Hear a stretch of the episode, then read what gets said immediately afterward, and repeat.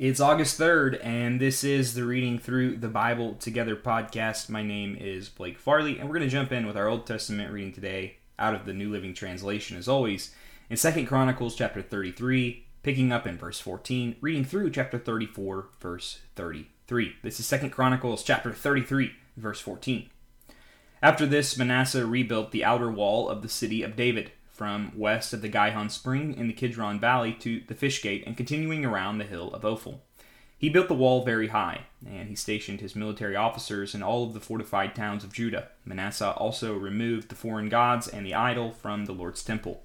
He tore down all the altars he had built in the hill where the temple stood, and all the altars that were in Jerusalem, and he dumped them outside the city. Then he restored the altar of the Lord and sacrificed peace offerings and thanksgiving offerings on it. He also encouraged the people of Judah to worship the Lord, the God of Israel. However, the people still sacrificed at the pagan shrines, though only to the Lord their God. The rest of the events of Manasseh's reign, his prayer to God, and the words the seers spoke to him in the name of the Lord, the God of Israel, are recorded in the book of the kings of Israel. Manasseh's prayer the account of the way God answered him, and an account of all his sins and unfaithfulness are recorded in the record of the seers. It includes a list of the locations where he built pagan shrines and set up Asherah poles and idols before he humbled himself and repented. When Manasseh died, he was buried in his palace. Then his son Amnon became the next king. Amnon was 22 years old when he became king, and he reigned in Jerusalem 22 years. He did what was evil in the Lord's sight, just as his father Manasseh had done. He worshipped and sacrificed to all the idols his father had made. But unlike his father, he did not humble himself before the Lord. Instead, Amnon sinned even more. Then Amnon's own officials conspired against him and assassinated him in his palace. But the people of the land killed all those who had conspired against King Amnon, and they made his son Josiah the next king. Moving on to chapter 34, verse 1. Josiah was eight years old when he became king, and he reigned in Jerusalem 31 years old. What were you doing when you were eight years old? Probably not ruling a nation. but here we have Josiah. Moving on to verse 2. He did what was pleasing in the Lord's sight and followed the example of his ancestor David. He did not turn away from doing what was right. During the eighth year of his reign, while he was still young, Josiah began to seek the God of his ancestor David. Then, in the twelfth year, he began to purify Judah and Jerusalem, destroying all the pagan shrines, the Asherah poles, and the carved idols and cast images.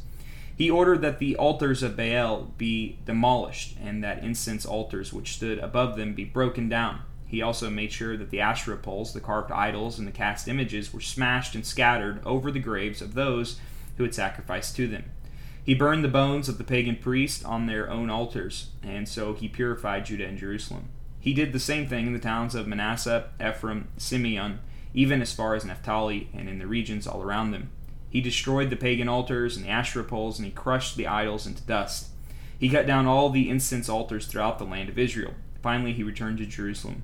In the eighteenth year of his reign, after, after he had purified the land and the temple, Josiah appointed Shaphan, son of Eliezer, Maaseiah, the governor of Jerusalem, and Joah, son of Joahaz, the royal historian, to repair the temple of the Lord his God.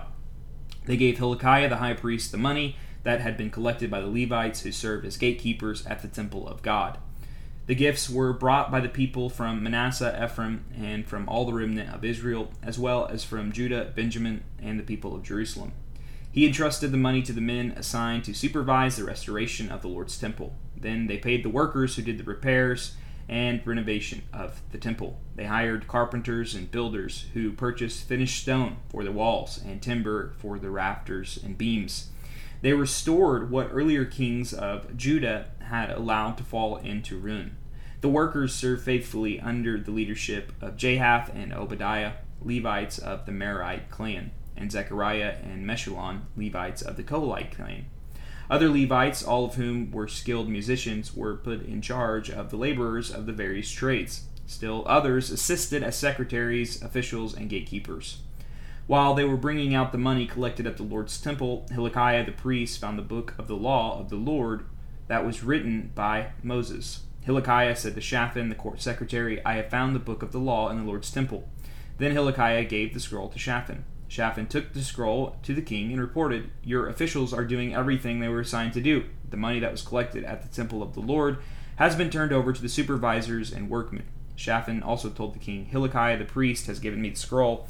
So Shaphan read it to the king. When the king heard what was written in the law, he tore his clothes in despair. Then he gave these orders to Hilkiah, Amachiah son of Shaphan, Acbor son of Micaiah, Shaphan the court secretary, and Asaiah the king's personal adviser.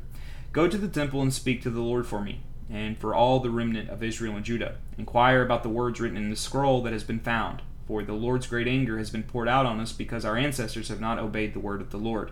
We have not been doing everything this scroll says we must do. So Hilkiah and the other men went to the new quarter of Jerusalem to consult with the prophet Huldah. She was the wife of Shallum, son of Tivkiah, son of Harhas, the keeper of the temple wardrobe. She said to them, The Lord, the God of Israel, has spoken. Go back and tell the man who sent you. This is what the Lord says I'm going to bring disaster on this city and its people. All the curses written in the scroll that was read to the king of Judah will come true. For my people have abandoned me and offered sacrifices to pagan gods, and I am very angry with them for everything they have done. My anger will be poured out on this place, and it will not be quenched. But go to the king of Judah, who has sent you to seek the Lord, and tell him, This is what the Lord, the God of Israel, says concerning the message you have just heard. You were sorry and humbled yourself before God when you heard his words against this city and its people. You humbled yourself and tore your clothes in despair and wept before me in repentance. And I have indeed heard you, says the Lord. So I will not send the promised disaster until after you have died and have been buried in peace. You yourself will not see the disaster I'm going to bring on this city and its people. So they took her message back to the king. Then the king summoned all the elders of Judah and Jerusalem, and the king went up to the temple of the Lord with all the people of Judah and Jerusalem, along with the priests and the Levites, all the people from the greatest to the least. There the king read to them the entire book of the covenant that had been found in the Lord's temple. The king took his place of authority beside the pillar and renewed the covenant in the Lord's presence. He pledged to obey the Lord by keeping all his commands, laws, and decrees with all his heart and soul. He promised to obey all the terms of the covenant that were written in the scroll. And he required everyone in Jerusalem and the people of Benjamin to make a similar pledge. The people of Jerusalem did so, renewing their covenant with God, the God of their ancestors.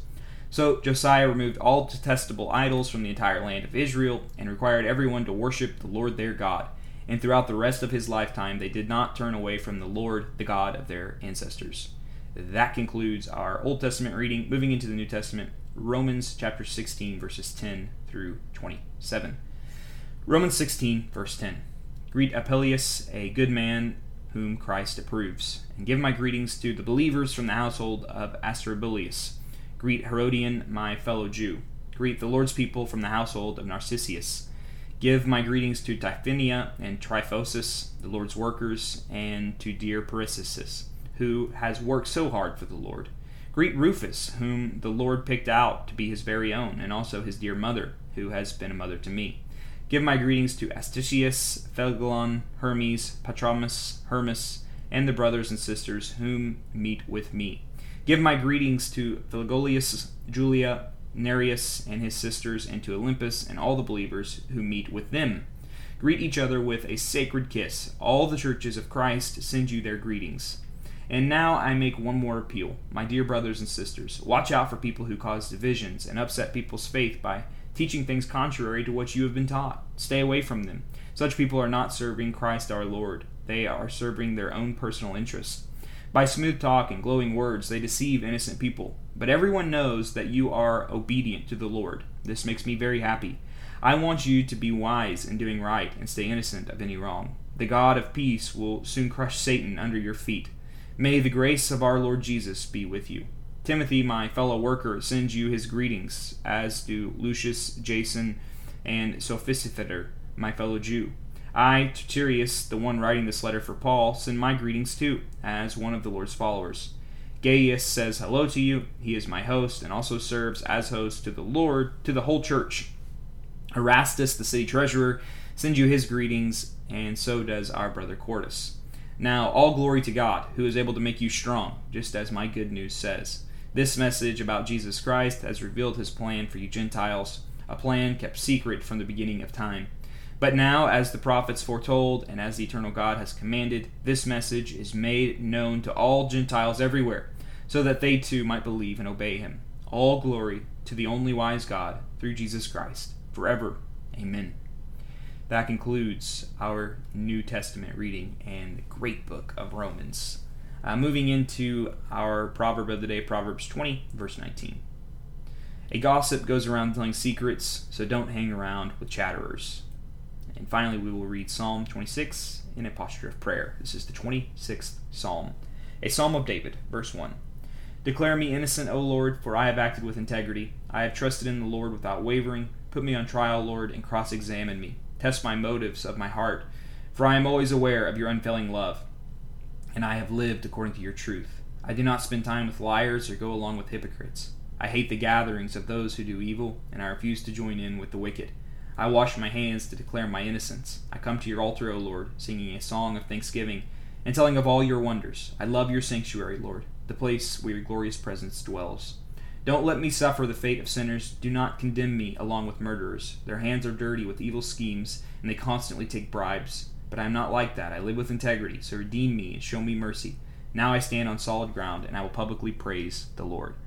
Lord Jesus, thank you that through Christ Jesus we get to be in your glorious presence. I thank you for that amazing mercy you've given us, that we might be counted innocent, not because of what we've done, but because of what Christ has done, and trusting in Him and Him alone. In your name I pray. Amen. Thank you for joining me for today's reading, and hope to see you back here tomorrow as we continue our journey reading through the Bible together.